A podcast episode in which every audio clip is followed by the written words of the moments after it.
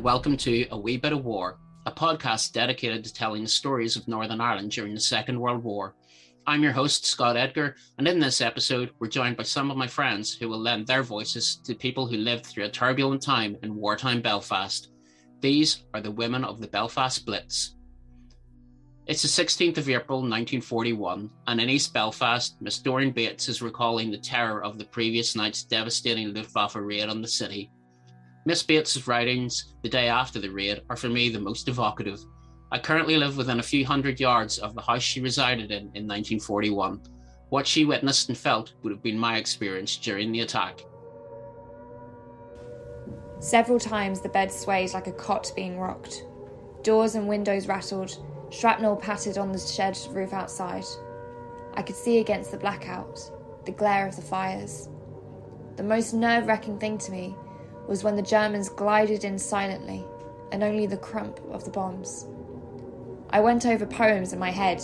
They seemed even lovelier and more permanent in that inferno. Having exhausted those I could remember, I went on to hymns and psalms, but I could remember fewer of those. While some, like Doreen Bates, turned to their faith, others turned to a different kind of spirit in Elmwood Avenue in South Belfast, Moya Woodside attempted to settle her nerves with a stiff drink.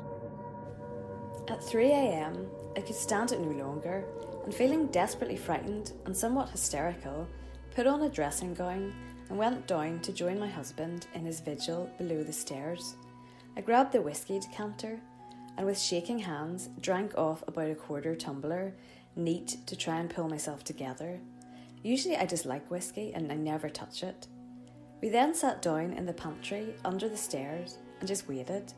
After a while, I recovered my self control and began to reflect mournfully that this, this is civilization in 1941, sitting, shivering, bored and frightened in a cubbyhole at 3:30 a.m. At that time, the raid was at its peak, but bombs would continue to fall across the city for another couple of hours. Emma Duffin wrote the following morning. We realised this was a real blitz, but not till the next day did we know how severe it had been. The night seemed interminable. It was not till nearly 6 a.m. that we heard the welcome sound of the all clear. When we emerged, we saw the sky red with the reflection from fires and realised there must be a good deal of damage. The following morning, those who survived the horrific attack realised their good fortune. In the east of the city, Doreen Bates soon learned that it was homes and businesses on the other side of the River Lagan that suffered the most that night. This morning it was good to be alive, and I enjoyed every crumb of breakfast. I listened to the 8am news to hear what the family would learn and decided to write, reassuring them at once. It was amazing after that noise to find not a tile off or a window broken till I'd gone some distance to the office towards Belfast. The raid left hundreds dead and many more injured. Across the city, thousands would become homeless as a result of the heavy bombing. For key workers such as Emma Duffin, life had to continue as normal. Everyone went on duty as usual next day. One girl came back with a green face and eyes like saucers. Her home was gone, her people at a rest centre. But she had seen the dead body of a child carried from the ruins of a house, and it had shaken her. Bit by bit, news of the extensive damage reached us. Harland Wolff, Victoria Barracks, Ewart's Mill, Dixon's Timber Yard. Some reports were exaggerated, but it was obvious a good deal of damage had been done. Even those in roles such as nursing were unprepared for what followed. In her diary, Emma Duffin spoke of a conversation with a fellow nurse. One poor child, who also came from Eire, looked dazed and shaken. I don't really know what I'm doing, she said and the sister of the wards has been recalled to another hospital where there are casualties. Oh, I am glad to see you. You'll have to keep calm. If sister's gone, they'll depend on you, I said, but I felt a bit worried about her. She had been ill recently, and her very agitated and funny mother had arrived from Queen's County. She referred to her always as Bubbles and spoke of how marvellous Bubbles had been in air raids at Bristol and what a wonderful nurse she was. Actually, she was unsuited to be a nurse. She was untidy and messy and never got good reports, though she was a nice child to speak to and meant well. I began to wonder whether poor Bubbles had stood up to the air raids in Bristol as well as her fond mother imagined. She was going to outhouse to tea the next day, so I slipped round after tea to see how she was, but she still looked dazed, and her clothes were put on anyway. Her shoes were filthy, and even her hands looked dirty. She told me she had felt cold and shivery ever since the blitz, so as she had a half day, I advised her to go to bed with a hot drink and hot water bag. This was the reality of the aftermath of such a large raid. There had not yet been time to fully process the damage or high mortality rate. In fact, in some areas, air raid shelters had taken direct hits, and it would be several weeks before a full assessment could be carried out as bodies emerged from the debris. Moya Woodside ventured into the city centre on the 16th of April 1941. She had already noted a difference of attitude in the hours following the attack. Went downtown on my bike shopping. Atmosphere completely different from the morning after our previous sample raid last week. People are quiet and look harassed and weary. Isn't it awful?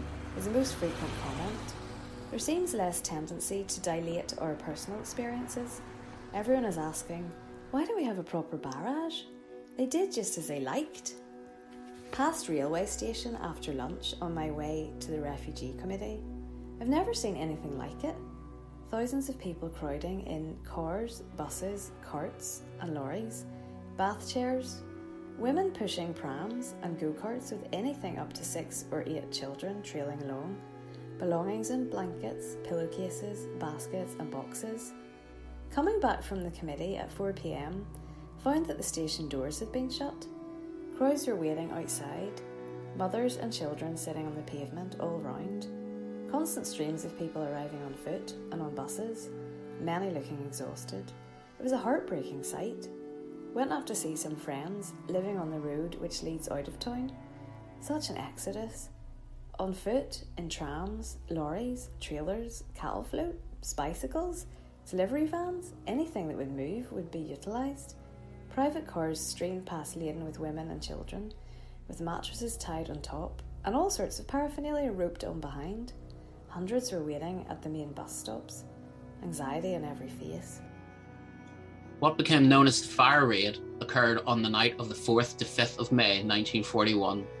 The city fell victim to tens of thousands of incendiary bombs, our storytellers agree that the severity of the attack was much greater than the Easter raid.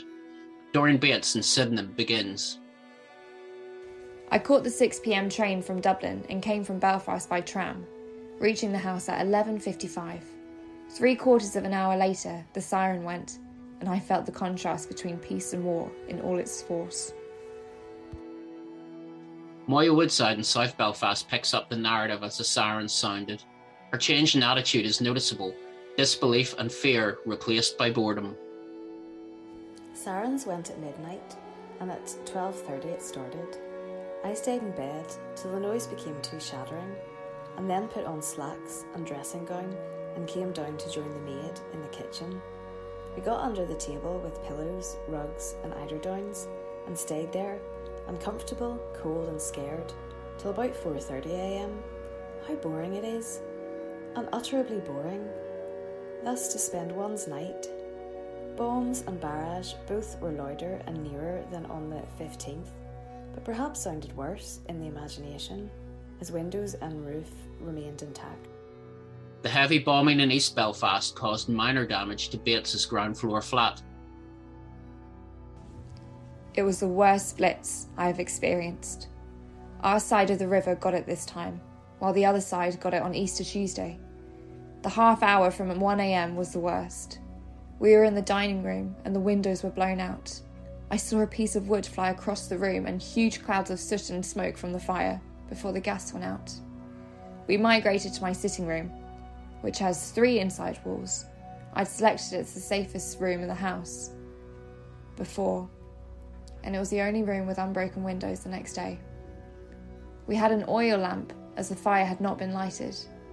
The ceiling of the larder and some moulding from my bedroom ceiling came down. The noise was terrific.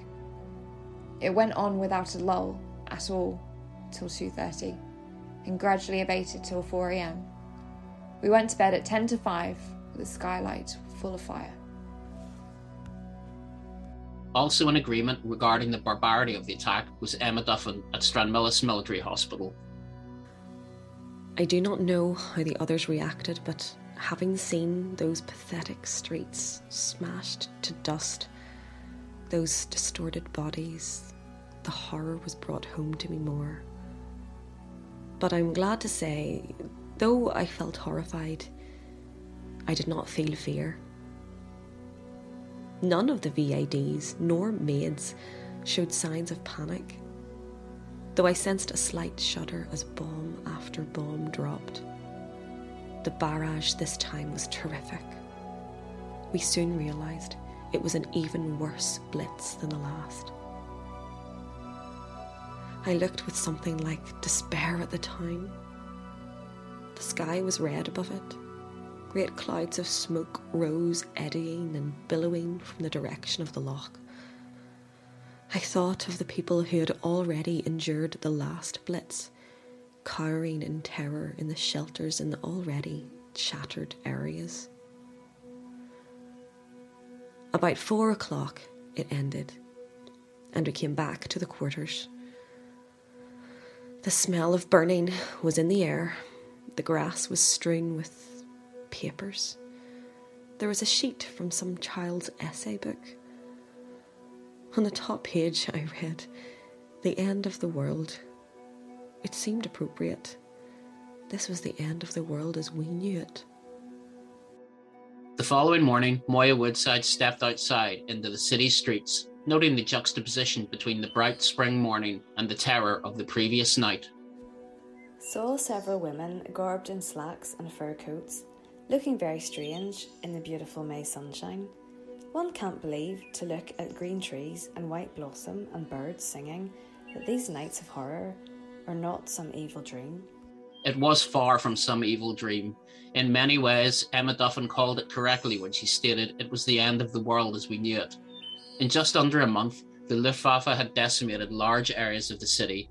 Hundreds died as a result. Many thousands more nursed injuries, lost their homes, or fled from the city. As the dust began to settle in the city following the Luftwaffe raids, there were many varying reactions to the horror. Following the fire raid, Doreen Bates's diary provides the most modern of reactions. It's easy to imagine her complaints of everyday inconveniences popping up on her social media today. Belfast has begun to return to normal, more quickly than after Easter Tuesday. Buses, few and sporadic, were running on much diverted routes, but I managed to go and come fairly well. On the Antrim side of the river, services are normal. The telegraph office was packed and telegrams were being accepted only at sender's risk. No English papers since Sunday, and the shop where I am registered for bacon and cheese and jam has disappeared. The following day, she added, Spent most of lunchtime going to the food office to ask where I can get rations of cheese, bacon, and jam now that my shop is burnt down. I was given four alternative shops and got some bacon after a long wait at Lipton's. Also, for the first time in Northern Ireland, I got lamb cutlets for my meat ration. These everyday writings provide such a personal glimpse into the aftermath of the attacks. In April 1941, Moya Woodside wrote of the difficulties of getting around the city Road most of the way was inches deep in subsoil, mud thrown up from craters, and at one point I skidded and fell flat on my face with the bike on top. A kindly policeman picked me up and led me into a bombed house, where he found some water and wiped the mud off with his handkerchief. It was a peculiar experience to stand in someone else's scullery in the gathering darkness surrounded by debris, and have a policeman direct the removal of mud from one's face. Mirrors, of course, were all shattered. Continued my ride somewhat shaken, through more mud, and past fresh fires and crashing slates. Found two weary eyed friends at home. We opened some wine rather than let Hitler have it and drank a bottle before collapsing into bed. It took some time for the effects of the air raids to sink in, following the Easter Tuesday raid, Moya Woodside route. It has now been discovered that what we had was as severe as Coventry or Glasgow. Hundreds of planes were used. Everyone I meet has some terrible story of death and damage and disorganisation. Another entry stated Only now, three days afterwards, are people beginning to realise the results of the raid. Paper is full of cancellations, notices of changes of addresses, lists of names under by enemy action in obituary columns, instructions to homeless, etc. Unidentified bodies have been collected at the market, and there is talk of a mass funeral. Many of the dead lay in public baths around the city, but also in St George's Market, which doubled as a temporary morgue for hundreds of unclaimed bodies. VAD Commandant Emma Duffin's diary entry relating to one visit to the marketplace makes for rather harrowing reading in places, but it's an astonishing piece of writing. Saturday afternoon, the fifth day after the Blitz, I went to the market. Will I ever bring myself to buy flowers and vegetables there again? The gates were guarded by police, but at the sight of my uniform, they opened them. Molly, poor thing, had already been there and, to a certain extent, prepared me for what I was to see. The place was full of coffins, some varnished, but the majority plain. At the end of the hall was a Salvation Army mobile canteen, and beside it was a rough table where some men with papers took particulars. Red Cross and St John nurses and some civilian volunteers met and went round with relatives. Two men went round with each group and opened the coffins, lifting the lids. There were two doctors in attendance. A man watered the ground with disinfectant from a watering pot, a wise precaution as the place smelt. It was a lofty, airy place, fortunately but a bitter cold wind whistled through the gates, and the disinfectant had soaked and made puddles on the floor. It was a hideous nightmare. Only small groups were allowed in at a time, mercifully. I went with a man and his wife first. They looked desolate, exhausted, with red rimmed eyes and haggard faces. They were looking for a sister in law. They had seen all the coffins, and more were being brought in, and they hung around waiting. I found uh, Mrs. Lindsay, a St. John member, and she and I went round with another group.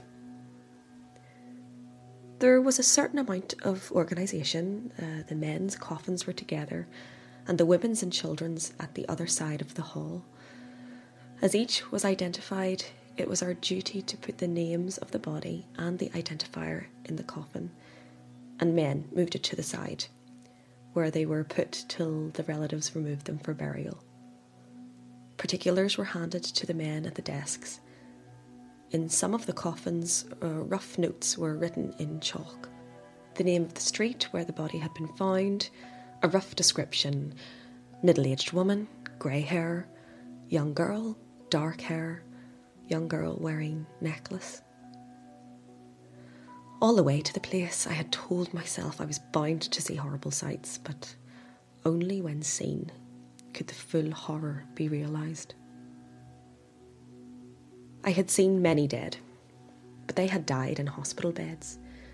Their eyes had been reverently closed, their hands crossed on their breasts.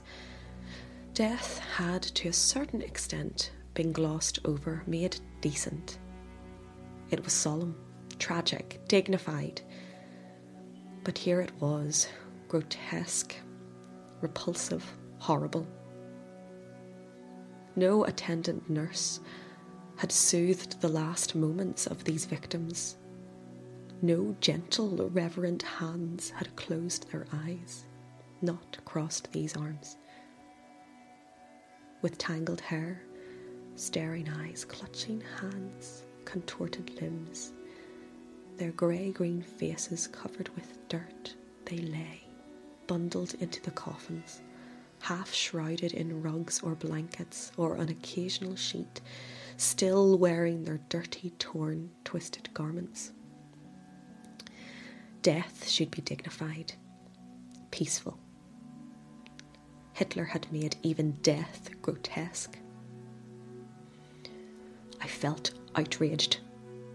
I should have felt pity, sympathy, grief, but instead, feelings of repulsion and disgust assailed me. The men who were moving the coffins by means of dirty strips of calico slipped beneath them were of the roughest, coarsest type.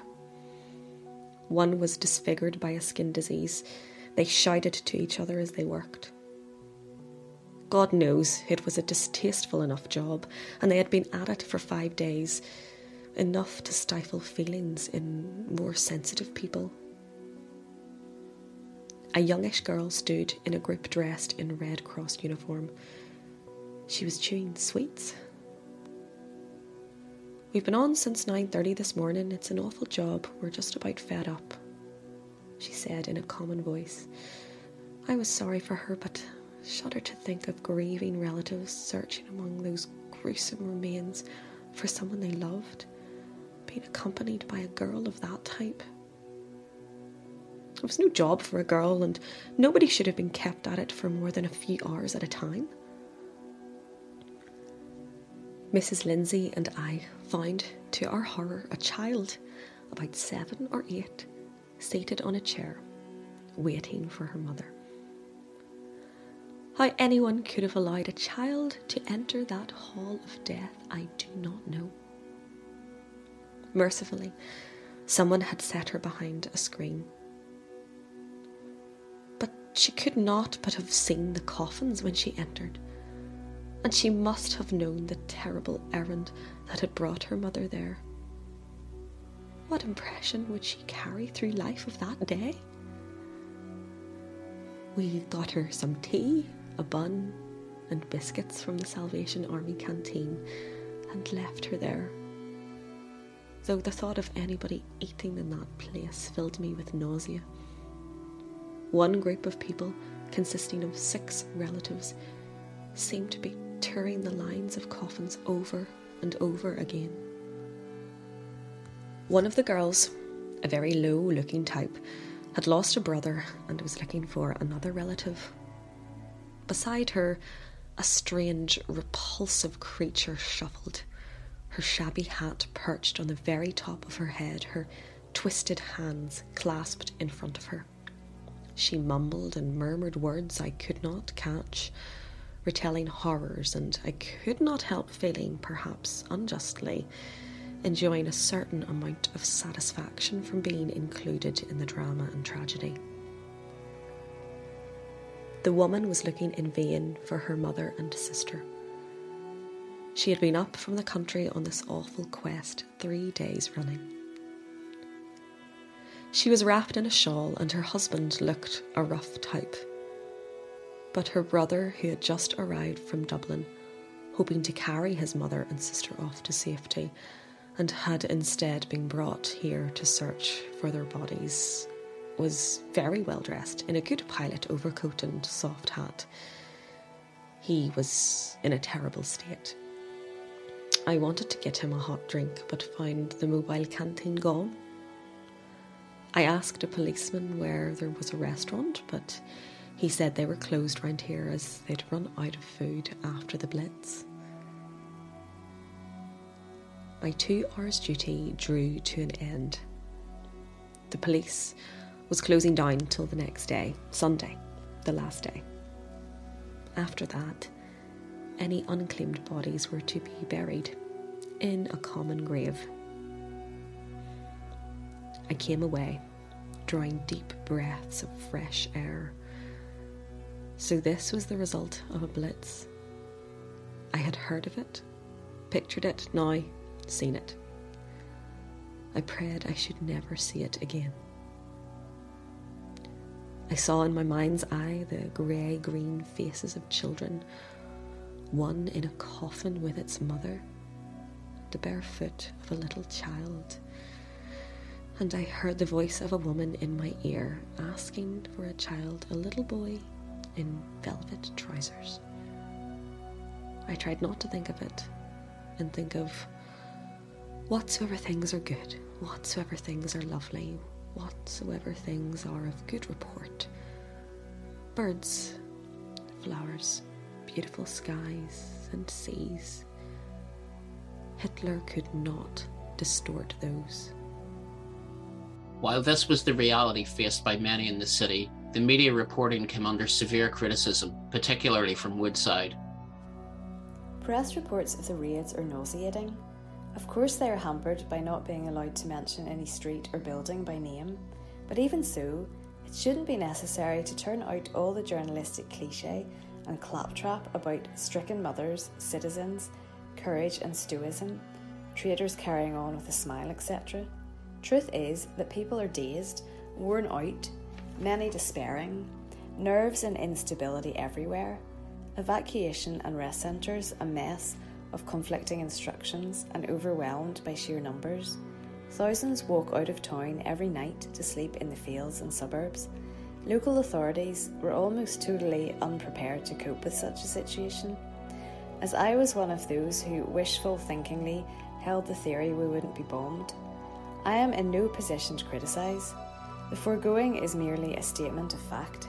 This was her thoughts on what has since become known as Blitz spirit.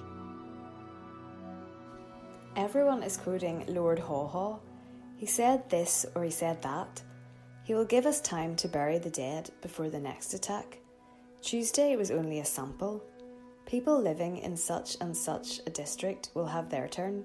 The harbour is entirely destroyed, and so on. How much is truth and how much is colourful and panic imagination, I'm not in a position to say.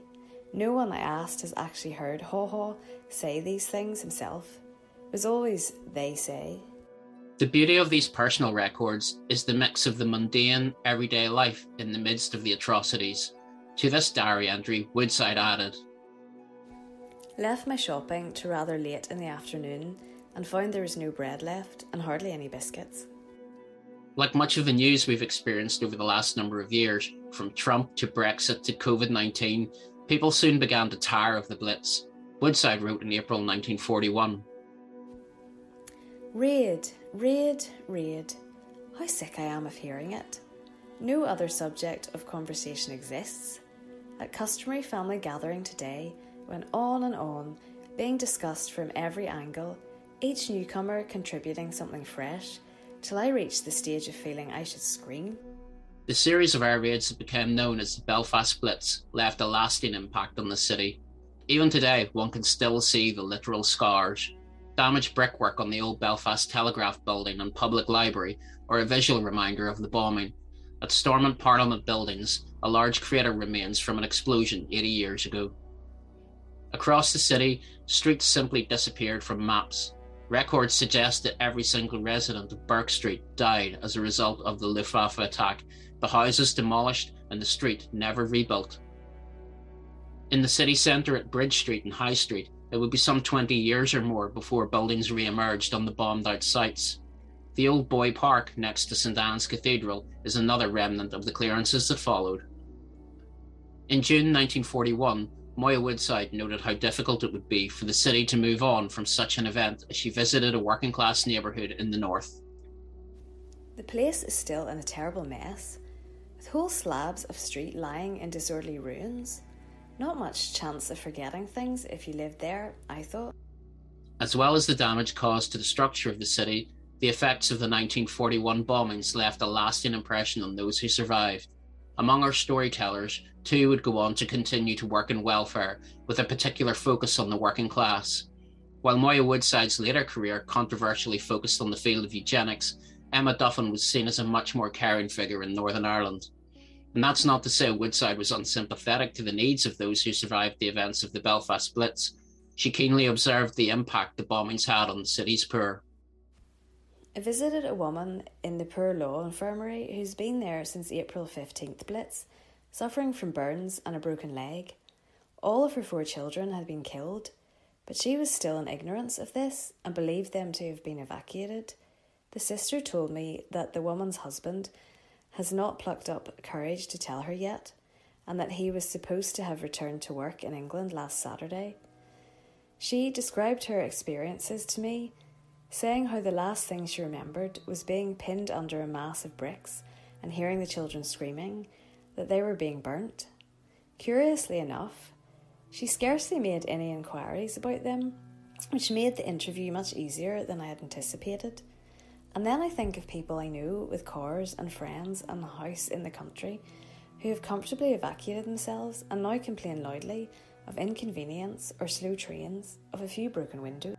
More than 80 years on from the horrific events of April and May 1941, there remains a huge discrepancy in society. Many pieces of writing, presentations, and talks will focus on those who died as a result of the Belfast Blitz. Historians will argue over statistics, facts, and figures. Online debate will often be reduced to sectarian point scoring. While we must remember and share these stories of all that happened, it's important not to forget those who lived the experience. The stories of Moya Woodside, Emma Duffin, and Doreen Bates are vital in the accurate telling of these events. Women who lived and breathed the terror of those four nights in 1941 and whose lives would be impacted for many years. Many thousands of people in Northern Ireland found their lives turned upside down following the raids, but one group was more affected than any other. The final words go to Moya Woodside, who, when visiting a family in North Belfast, ruefully observed. They are awaiting £50 compensation for their old house and in the meantime have literally only what they stand up in bedclothes, whatever, some makeshift furniture, and a borrowed saucepan. The man's job has gone too, from earning £4.15 a week. They are reduced to unemployment benefit, and nobody cares. War affects everyone, but as usual, the very poor are the worst sufferers. To cover the entirety of the Belfast Blitz in a podcast episode or even two is impossible. These stories simply highlight some of the events, the thoughts, the feelings, and the emotions of the people in the city in 1941. We must remember too that Bangor, Newtownards, and Derry, Londonderry, suffered under Luftwaffe bombs in April 1941. There are many more stories from the well known arrival of the Irish firefighters, Sheila the Elephant, the Delia Murphy concert in the Ulster Hall, and the fleeing of thousands of evacuees, and possibly many more tales yet to be uncovered. While these stories from the time are often understandably heavy going, I'll leave you with an anecdotal tale from somewhere in the city in April 1941. An elderly couple left their home at the height of the raid, scurrying to a nearby shelter. Halfway down the street, the woman stops in her tracks and begins running for home. Her husband shouts after her. She screams up the street, I can't go on, I haven't got my teeth in. A weary husband replies, It's bombs they're dropping, not sandwiches. And that, folks, is Blitz Spirit in Belfast. Thank you to everyone who helped make this episode of A Wee Bit of War, in particular to Cassie Jane Buckley, who read as Doreen Bates, Claire Galway, who read as Emma Duffin, and Anna Jane Gale, who read as Moya Woodside. Subscribe to A Wee Bit of War on Apple Podcasts, Google Podcasts, or wherever you listen to your favourite shows. That way, you'll never miss an episode. Tell your friends, tell your family, tell your co workers, break all the rules of the Official Secrets Act, and why not leave a review to help others find the podcast? Thank you for joining myself and my special guests, and I look forward to your company again next time for another wee bit of war.